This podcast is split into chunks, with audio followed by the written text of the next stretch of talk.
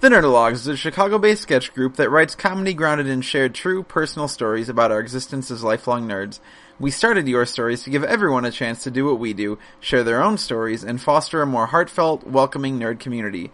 Your Stories is about embracing the weird and obscure in your life and asserting your geekdom with a group that gets your references. And, most importantly, Your Stories is a place to bring people up, not to put anyone down.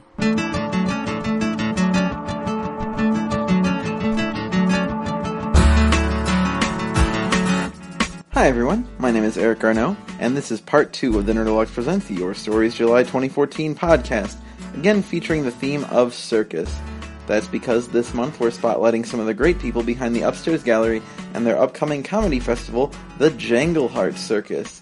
Uh, tickets are available for, for Jangleheart right now.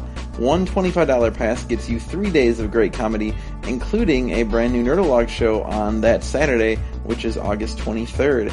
You cannot beat that. So go to www.jangleheartcircus.com for more info and the aforementioned tickets. But maybe we're getting ahead of ourselves right now. Uh, we should probably enjoy this episode first. So this month, we've got local comedy folks Katie Johnston Smith and Sarah Ashley, actor, producer extraordinaire, and artistic director of the Versus the Universe production collective, Aaron Amendola, and local comics artist Kevin Budnik, plus the usual music from myself, Dwight Hassler, and Claire Friedman. So besides the upcoming Jangleheart show, the only nerd thing I can tell you about right now uh, is to keep listening to our podcasts, like, for instance, the Nerdologue Cast, which alternates Mondays with your stories, or Talking Games with Tim and Clayton, which comes out every Tuesday, or MBSing with Mary Beth Smith, our Wednesday release. You can enjoy all of these for free on our website at www.nerdologues.com.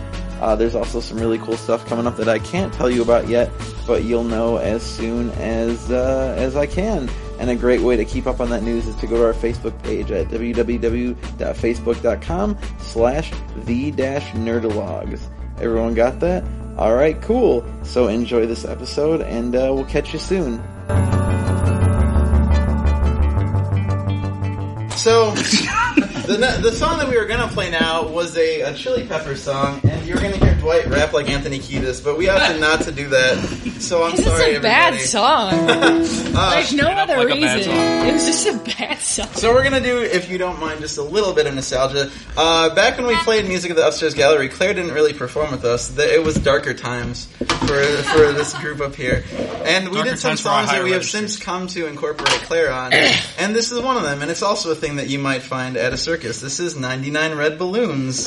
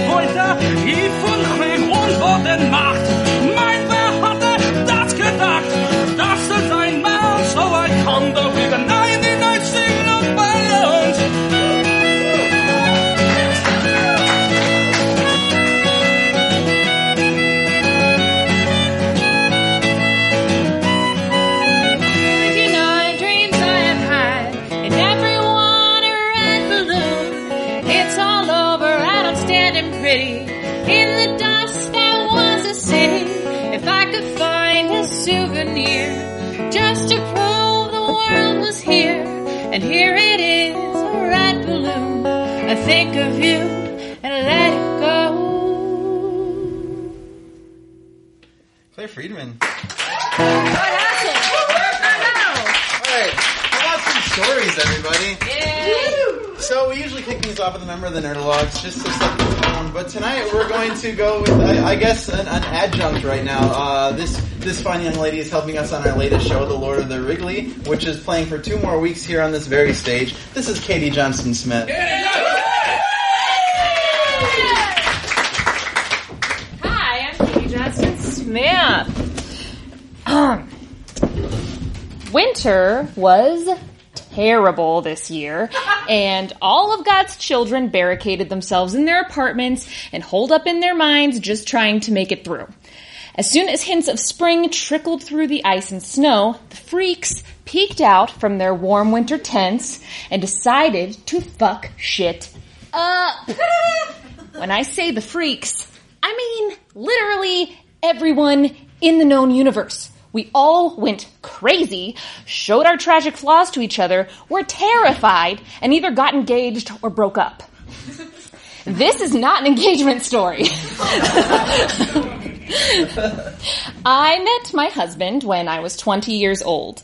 We both signed up for the same summer intensive class at the Second City and enjoyed a whirlwind romance during Chicago's most magical and non-depressing season. First kisses in the rain outside of a podiatrist's office where he would later propose to me, makeouts in alleys, genital touching in dark theaters, and hand holding in the bright daylight led to something neither of us were expecting. Months after we met, he shipped off to Ukraine with the Peace Corps, promptly quit upon arrival, and moved to Nashville, Tennessee, where I attended college. This was what I had always wanted. A cute boy to dote on me, tell me I'm pretty, and make me cream horns. I knew, that's right. this was before I was vegan.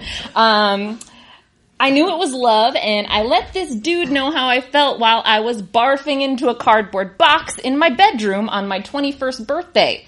He reciprocated, not with the barfing, but with the love professing. And maybe it's because I went to college in the South, or maybe it's because I grew up super Christian, like with purity ring and everything.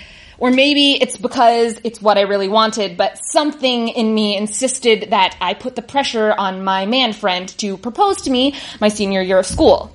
He did in a very grand and wonderful fashion, podiatrist office, and we were married when I was 23 and he was 25. I was the dreamer and he dreamed with me. However, I think I dreamt a little too hard and left him no room for dreams of his own. I began to pull away because both of us over dreaming my dream became suffocating. I pulled so far away that I gave myself just enough room to do something really dumb. I kissed someone I shouldn't have kissed, and I regret doing that. I don't regret the conclusion it brought my husband and I to. Our marriage was no longer working. He lost himself in my dreams, and I was too busy chasing them to really notice. Sure, we could have gone to therapy and probably just delayed the inevitable. But we are two adult people who decided to move on before our marriage became a less than happy memory. And I really did like being married to that guy. I'm not ever going to say that I didn't. He is a wonderful person and he was a fantastic husband. And I think we both helped each other grow up and kept each other from growing up in different ways. I would not trade the seven years we were together for anything. My marriage is not a failure. It is just over. For a minute there, I did feel like a circus freak because thought I wasn't like everyone else. I fucked up. I did something dumb. But everyone makes mistakes and everyone fucks up. And we can let our mistakes color us, but they should never define us. A bearded lady is more than just her beard. Thank you.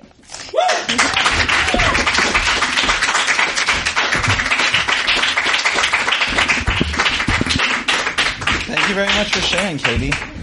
See you guys got real already. There's six more stories to go. What's going to happen next?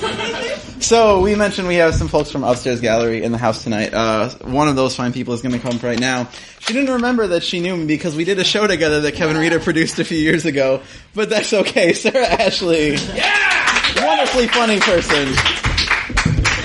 Thank you, Eric. You're welcome. Um, so my story is um, partly about a celebration and partly about how I felt like a circus freak. Um, the summer before my senior year of high school was the first summer I felt really cool. Sophomore year had been kind of my transition. Junior year was me really harnessing who I was, and I went to film camp the summer before my senior year, and I felt awesome, and it was in Los Angeles. And I had um, I had bought this really cool tank top that w- that I thought was like really absurd, and it was lace and sweater material mixed together and it had this bow on it and I was so excited and I was just waiting for an opportunity to wear it. And at the end of the summer, I got a phone call from a friend and he said, "Hey, Alex's birthday is on September 2nd. Um, so the last day of summer before the first day of school, I forget how the dates aligned that year. Uh, but on the last day of summer, you know, we're gonna have a surprise party. No, he said we're gonna have a birthday party for him. It was a surprise party. I didn't know the surprise party part. So um, in my mind, it's oh, we're having a we're having a birthday party for Alex. Finally, I get to wear this cool tank top. Um, you can imagine, you know, my obsession with being cool at this time because I thought a tank top would really cinch the deal for me. um, and so I I spent hours getting ready for this thing. I went and I bought this kid a birthday present because he was such a cool guy. And I was like, oh, if, if I get him a funny DVD, he'll think I'm funny. Um, and I'll wear I'll wear my my orange and blue tank top. Those colors are different. I'm different and I'm cool, and everyone's gonna get it here at this party before senior year, the best year of my life. Um, and so I show up. I pull up to Alex's house just as another car is pulling up, and in it is Alex and this girl Kayla and a guy named Pat and a guy named Skylar. I'm trying to like recreate the people here. So there's there's four people in this van, and they all pull up, and they're kind, they're like they look like they've been hanging out all day on a boat. Like they've got like a little cooler, and they've got towels, and they're kind of in their flip flops and board shorts. And I'm like, okay, this is the party, right? And instead of just thinking that in my head, I kind of walk up. I'm like, Alex, hey, your party, I'm here for it. And everybody looked at me with the most awful expression of death. And I, I was, I, I didn't know, and I was so wrapped up in being cool and exciting and fun and like going to this awesome end of the summer party that I didn't read the signs that were so plainly laid out in front of me that maybe I should just shut up. So right there in the driveway, I got like too excited and I was like, I got you a present for your birthday. Luke called me and said about your party. And all of these people were just like, oh, they, they didn't say anything, which in retrospect, you know, give me a hand signal or say, Sarah, can I talk to you over here well, before you spoil it more? Um, so as we're walking, he was like, oh, this is weird. I didn't, okay. So he gets this confused expression on his face and he's like, well, why don't you just come in? We're going to hang out and have some dinner. And I knew right then, I was like, oh, I know exactly where the rest of this night is going. So we all walk in through the garage door. He opens the door for me so I can go in first. and I see everybody that he and I know, all of our friends, you know, and they all go, surprise! And Alex is standing kind of behind me and he's like, oh, all right. And everyone was like, I had no idea, but I had been at film camp. How was I supposed to know? But everybody had been planning this for a long time and like had meticulously planned the, the trip to the lake to get everybody at Alex's house so when they got back, they would all be there. And I spent, then the, I had to stay at the party. it's someone's birthday. You can't just leave. So he was like, thanks for the Will Ferrell SNL DVD. And, and we stood around and like had an, I had an okay time. And I remember some girl was like, that's a really weird tank top. And I was like, um, it was mortifying. And then on the drive home that night, I realized the party was not over because senior year was just starting. Thank you.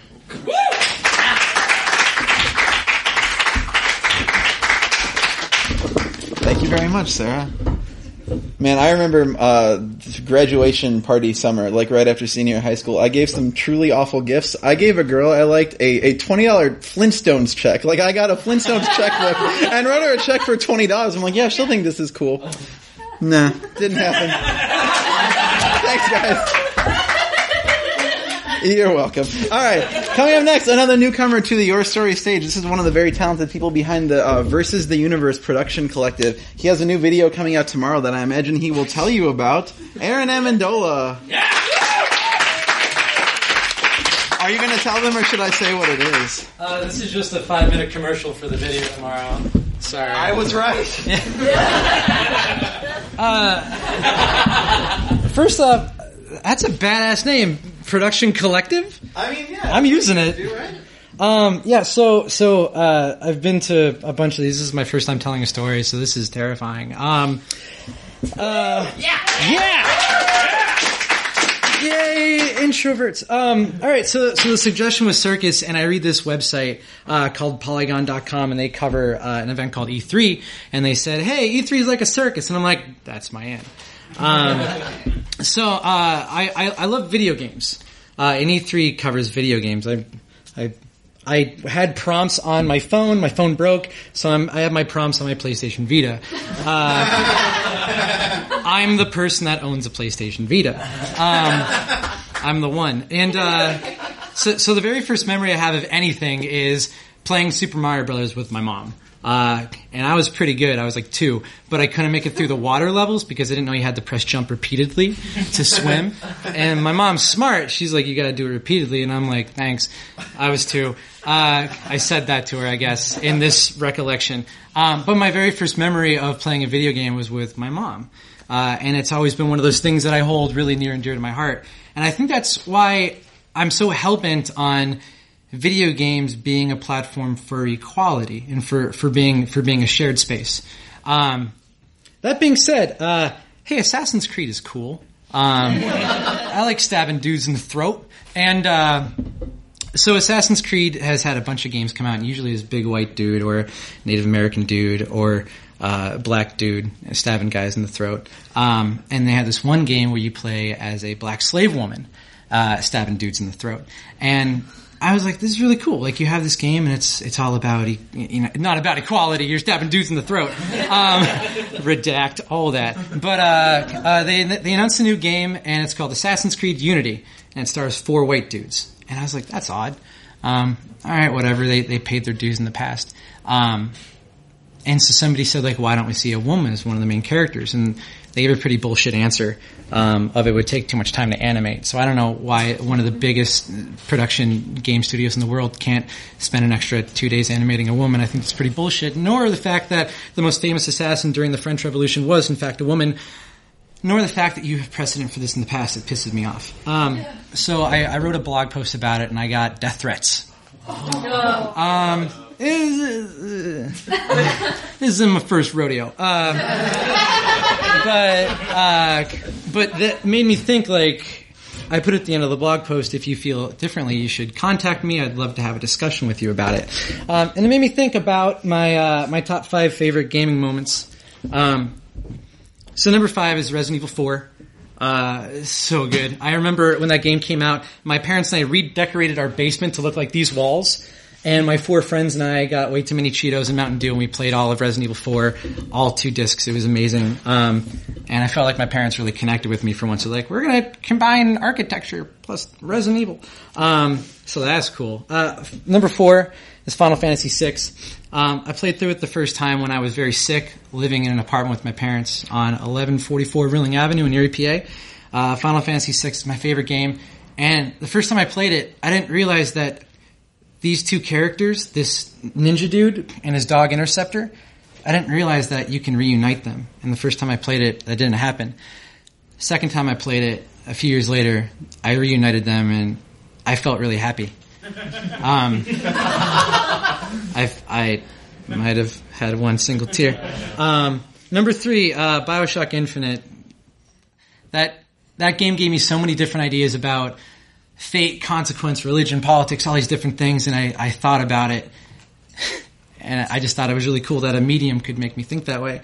Um, number two is Minecraft, because my nephew, who I love more than anything in the entire universe, is 500 miles away, and I get to make a castle that you can only enter via waterfall and then blow up the castle when you get inside. Uh, his 11 year old mind combined with that game have given me so many things. Um, number one is a tie between the time I finished Star Fox 64 and screamed, I am Star Fox at the top of my lungs, thus waking up my parents. Um, the time that I finished Final Fantasy VIII and as the credits rolled, I was like, this is what a breakup feels like. Um, if you played the freaking game, you'd know. Uh, but number one is um, when I was really young, Super Mario Kart just came out, and none of the rental stores had it. Back when rental stores were a thing, we went to uh, Blockbuster, Farmore, Sun Electronics, and you couldn't find it. So my dad and I went to Sears because my dad thought it was a rental store, and uh, he's old. Uh, and and he goes, son, do you want me to rent the game? And I'm like, yeah, because I was stupid, I didn't know. Um, and so we brought a game to the counter, and the guy's like, that'll be $60, which adjusted for inflation is like $90 today. So think about it. My dad was about to drop $60 or $90 on a game. Um, and I remember him being like, oh, son, do you want me to buy you the game? And I was like, no, dad, you don't need to spend $90 on a game. And he was like, no, I'll do it. And one, it shows how clearly the Roman Catholic guilt was instilled in me that I told my dad at the age of 10, you don't need to buy me a video game I really, really want. But it showed how, you know, my dad's a badass. Um, it was really cool. But it's because of those moments that, uh, I feel like gaming should be a really shared space. I feel like it should be a, sh- a safe place for everyone. Um, so when I received death threats for saying like, why can't there be a woman in the game? Um, I decided to engage. And that's why, uh, I got into a Twitter battle with the guy. Uh, uh, I ended up following him so I could send direct messages because I'm like, my father, this doesn't need to see this. Um, but some of the things that he said were, uh, if women role models are so important to women, why don't you let them fight for it? You're belittling them. Women have looked down on me my entire life for my hobbies. Why should I treat them any differently now? I know. Um, I've told them I like video games since the age of 16. Uh, women have been bitching to me about my hobbies, and uh, my my ph- exactly my whole philosophy is that you should en- engage uh, trolls. You shouldn't feed them. You should engage them. Um, so we got to talking, and I said, "I'm really sorry that you haven't had the same experiences that I had. I'm really sorry that I can't provide for you an environment. I'm really sorry that people have been looking down on you for this thing that you should feel incredibly proud about. Um, and he was like, yeah, you're a fag.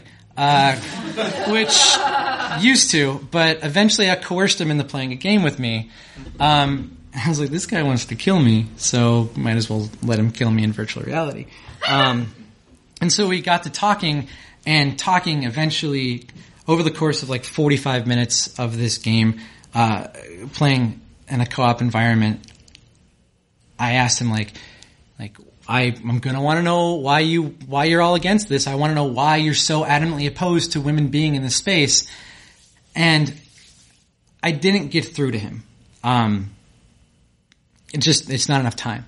Uh, but I like to think that because of the experiences that games have given me and because of who my mother and father were and because of the experiences that I had, I can have that ripple throughout other people. Um, and we're still friends on PlayStation. uh, and I like to believe that if he didn't want anything to do with my beliefs, he probably would have blocked me or something. Um, but I think that some part of how I felt would have gotten through to him. Um, and seeing all the experiences that games have given to me, I hope that's one of the things that I can give to him. So, uh, guys, let's just be cool to each other and like eat pizza and be chill. That's all I got.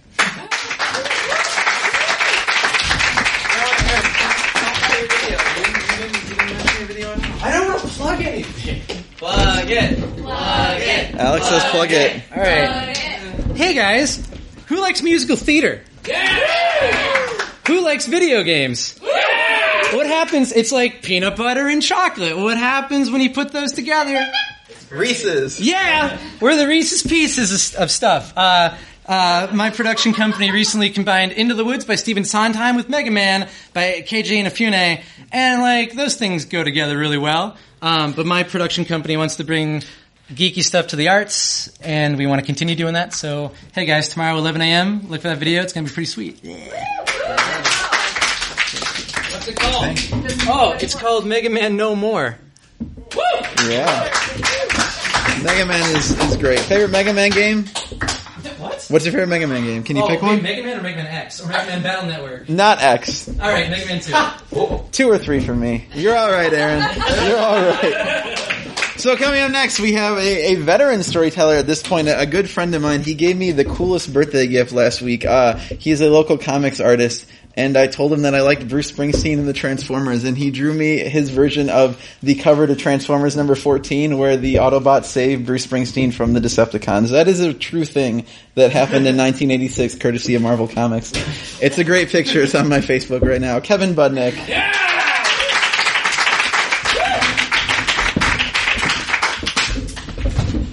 Thanks, guys. Uh, you should look up that drawing not because I did it and because it it's like not that it's a good drawing, but just you should watch see the original one, like the drawing of I don't even know what. What what transformer is that? Hoist. Okay, and he's like, and Bruce Springsteen is like, no, and Hoist is saving him from this like falling scaffolding. It's really funny. Uh, anyway, so um, uh, I'm just gonna start. I have some stuff I need to say. Uh, I don't think there's a resolution at the end of the story, but um, I'm just gonna go into it. This story starts out at the cafe I work at uh, about six months ago. I was in the dish pit in the back of the kitchen, up to my elbows in half-eaten quiche and wet bread. Uh, it smells in the dish pit. It's hot, it's humid, it's wet, and it's gross. Uh, so I'm sweaty with basil pesto in my hair and on my shirt uh, when the manager calls me up front. She needs my help untangling the laptop, uh, the anti-theft cord, laptop anti-theft cord for a patron. Uh, I drew, I dry my hands on a filthy dish rag, uh, look up, and I step out. The customer looks up and uh, meets my eyes, and in a Johnny Unitas haircutted Brooks Brothers button-down bro voice, I hear, "Holy shit, Kevin Budnik, how the hell are you?" Uh, Jimmy Murphy and I went to high school together. I was the Rogers Park kid tag along to Jimmy's Kenilworth born friend group. See, we city kids were a commodity. We were dangerous. We grew up on the mean streets of Park Ridge and Sauganash. We stole lawn gnomes. so I got to ride along with privileged kids when we went to Gillson Beach to hang out, uh, or up to Glencoe to buy Slurpees. But after Jimmy, or but after high school, our paths diverged. Jimmy went on to work for Merrill Lynch, and he gets so drunk with his bros that he can't make it up to Evanston to audit a bank. So he decides to work at the bourgeois fucking pig. And what are you up to, Budnik? I heard you doing comic shit. Fucking a. And as I fiddle with his anti-theft laptop cord, dripping in the leftovers of Lincoln Park brunchers, I think, yeah, Jimmy, fucking a. Fucking A is right. because I'm standing on this side of the counter. Because I chose to pursue my dream after high school, and I like going home smelling like espresso and fried meat. It makes me feel like I earned my solid hour of drawing every day. So yeah, fucking A. Here's your laptop cords. Good to see you. Now, I could stop there, but I, I won't, because the last time I heard from Jimmy wasn't that day. It was just about a week ago. And I'll tell you more about that later. Last week, I had one of the worst days at work I've had in a while. It rained in the morning, so I didn't get to ride my bike. Right away, that's a bummer. I'm a person who needs constant physical inertia.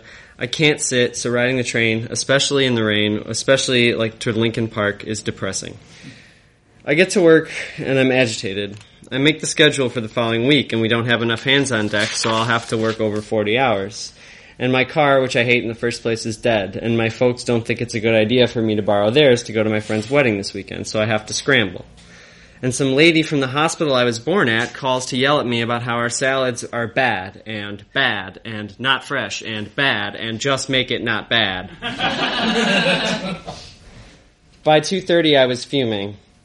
2:30 is when we shift change our baristas and Mercedes comes in to take over. She's one of our best employees and she's always a delight to see because I know that when I leave everything's going to be fine.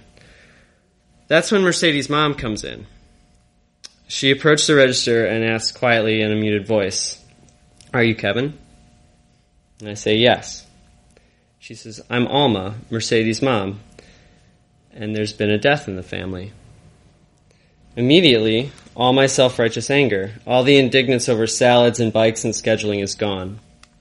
And the sight of Mercedes curled up in a ball on the iron pa- patio chair where her mom has solemnly ushered her to, to tell her that her uncle had just committed suicide that's never going to leave my mind. Because it made me realize that maybe my problems, my bullshit, it's just that. It's bullshit. Last time I talked to Jimmy, coming back to that, was last week. I got a text that said, Did you hear about Ronan? Some of you guys might have known Dan Ronan. He was a rising star in the comedy scene. I went to high school with him. He was part of that group of guys who went around pegging beers and drinking them in basements and on beaches with ping pong tables and electronic basketball hoops. I didn't keep in close contact with him, but I heard that he was doing really well. I heard that he was following his dream. So all that bile towards Jimmy, when he texted me, it melted a little bit. No matter how diametric, diametrically opposite our lives are, Jimmy and I can't run from having shared a time in our lives you you can put a counter between us. You can put bits of hummus on my pants, and you can put a yacht party hangover on him. But we're both people who are fallible, who get mad, and who have demons.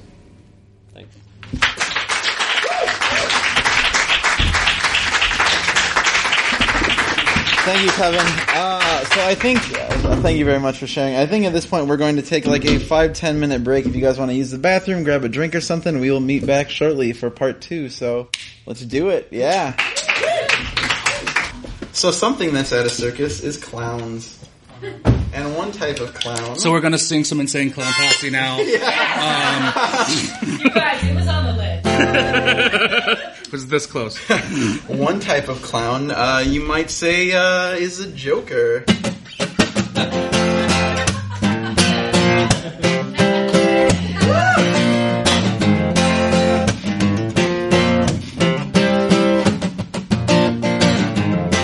Some people call me the space cowboy. Some people call me the gangster of love. Call me Maurice.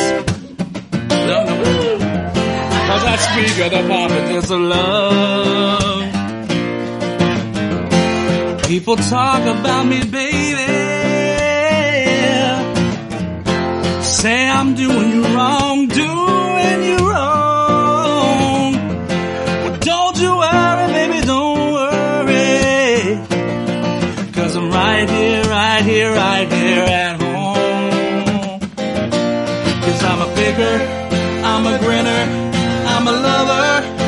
sinner. I play my music in the sun. I'm a joker, I'm a smoker, I'm a midnight toker.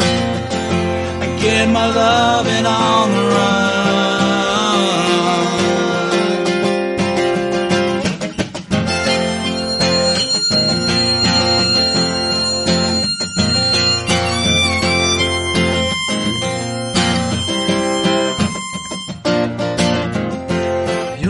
Cutest thing that I ever did see. Really love your peaches, wanna shake your tree. Lovey dovey, lovey dovey, lovey dovey all the time. Oh baby, I'll sure show you a good time. Cause I'm a picker, I'm a grinner, I'm a lover, and I'm a sinner. Music in the sun. Cause I'm a joker, I'm a smoker, I'm a midnight toker. I sure don't wanna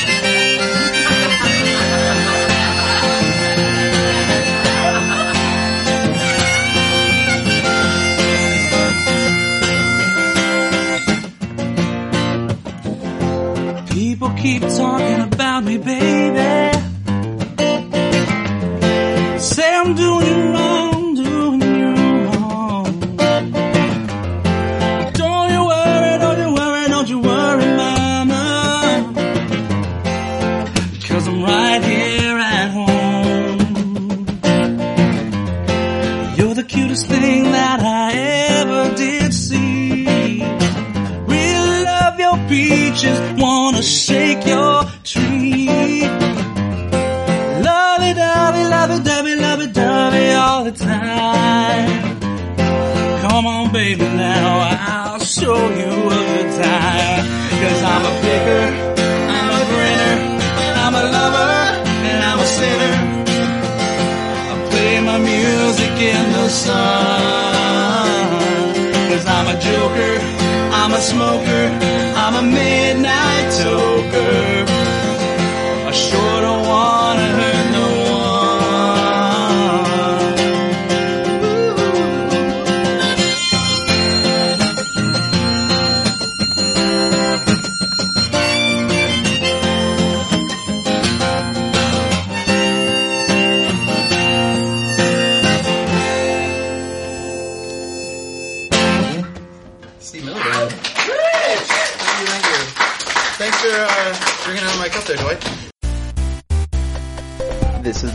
Nerdologues production. For more on the Nerdologues and our shows, please go to www.nerdologues.com.